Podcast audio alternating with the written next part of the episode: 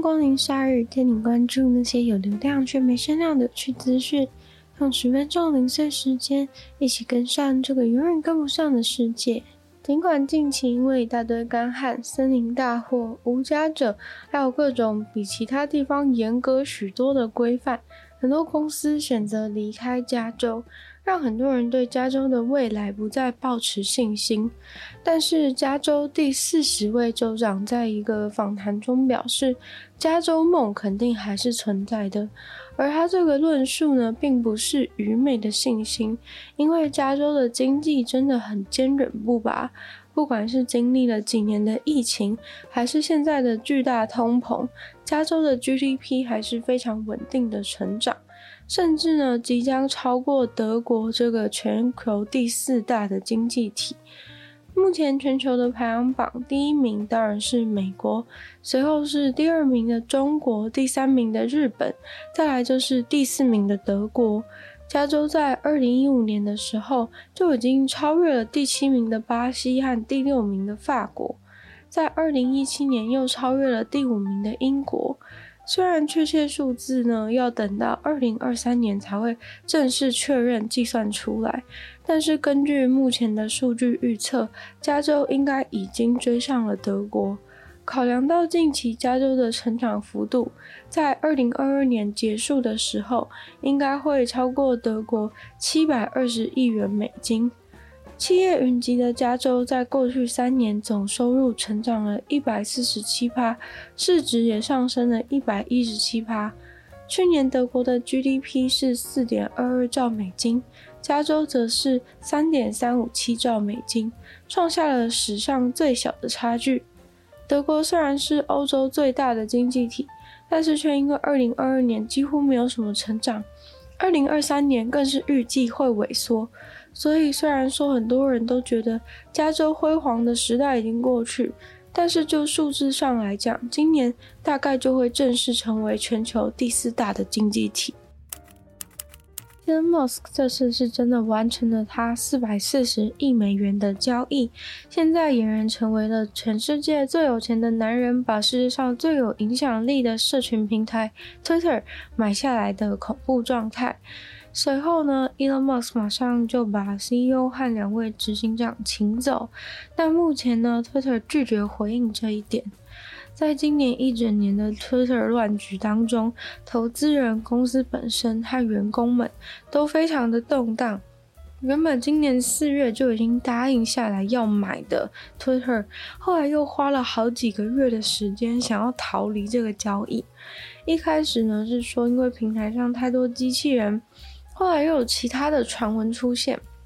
完成了这笔交易后，Elon Musk 和 Twitter 双方都避免了继续进入法律程序。但是呢，他一买下就马上逼走高层的行为，让所有人都充满了疑虑。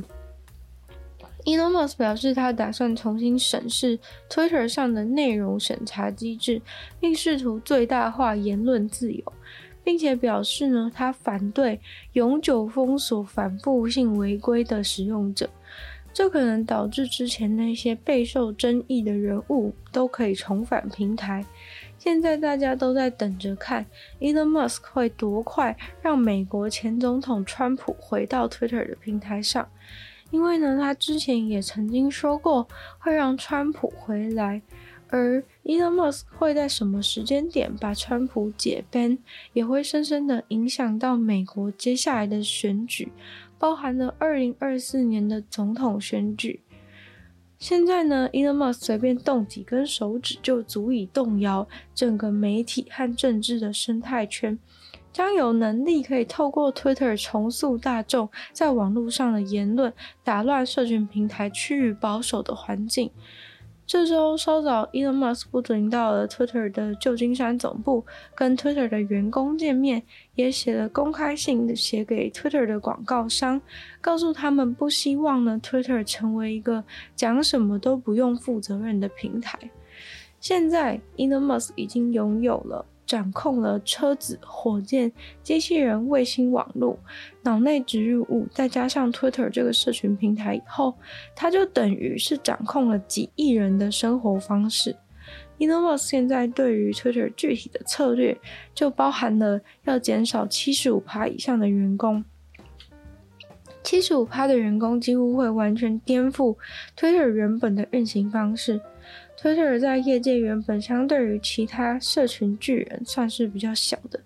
但是过去却成了网络世界如何解决假资讯、骚扰和恶意言论的典范，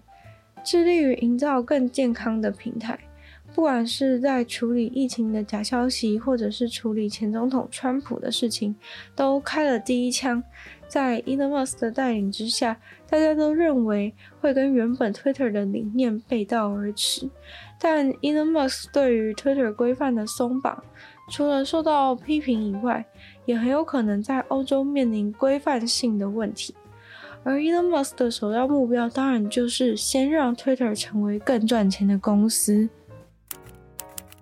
过去可口可乐实验过各种奇怪限定的口味，现在他们开始想要创造出更多人的瓶子、罐子的包装，还有不同的优惠组合包。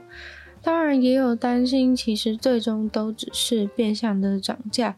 但是可口可乐的 CEO 表示，重新包装是品牌很重要的一环。在这样子通膨、物价上涨的年代，公司认为出一些小包装也是很必要的。因为有一些客人还是想要喝可乐，却有预算上的困难，至少要让喝可乐的价格门槛降低。虽然每毫升多少钱是实质上最重要的，但是在物价必然上涨的状态下，人们在超市买东西的预算减少，即使买小瓶比较不划算，但是呢，消费者至少还买得起。增加各种不同大小的可乐和数量不同的组合包，可以让消费者在经费有限的情况下选择自己最负担得起的选项。另外，他们也透过环保方案回收瓶子、罐子，让消费者拿一点点回馈。今年年初，可口可乐就已经宣布了他们的目标，是要在二零三零年以前，把四分之一的可乐都换成可以重复利用的瓶子。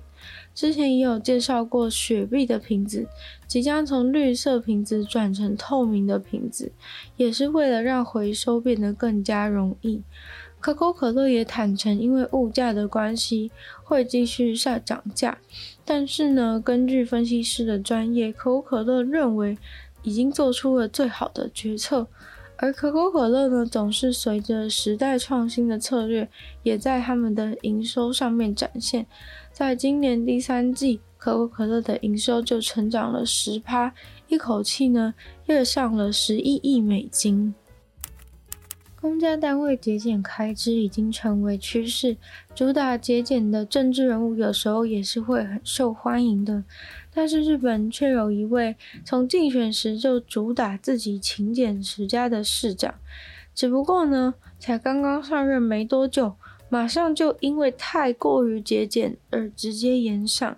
这位省钱狂魔就是大阪府郊野市的市长山本景先生。他省钱节俭的程度已经夸张到无以复加的地步。他上任后就大刀阔斧的把办公室的桌子、椅子所有的财产全部都卖掉，连名片呢都不能用公费印，电脑也不实用，所有人都傻眼了。四十二岁的市长，他上任后就狂发 Twitter、狂发 IG，宣扬他自己省钱的政绩。首先呢，他第一枪就直接把自己市长办公室的桌子、椅子全都卖了，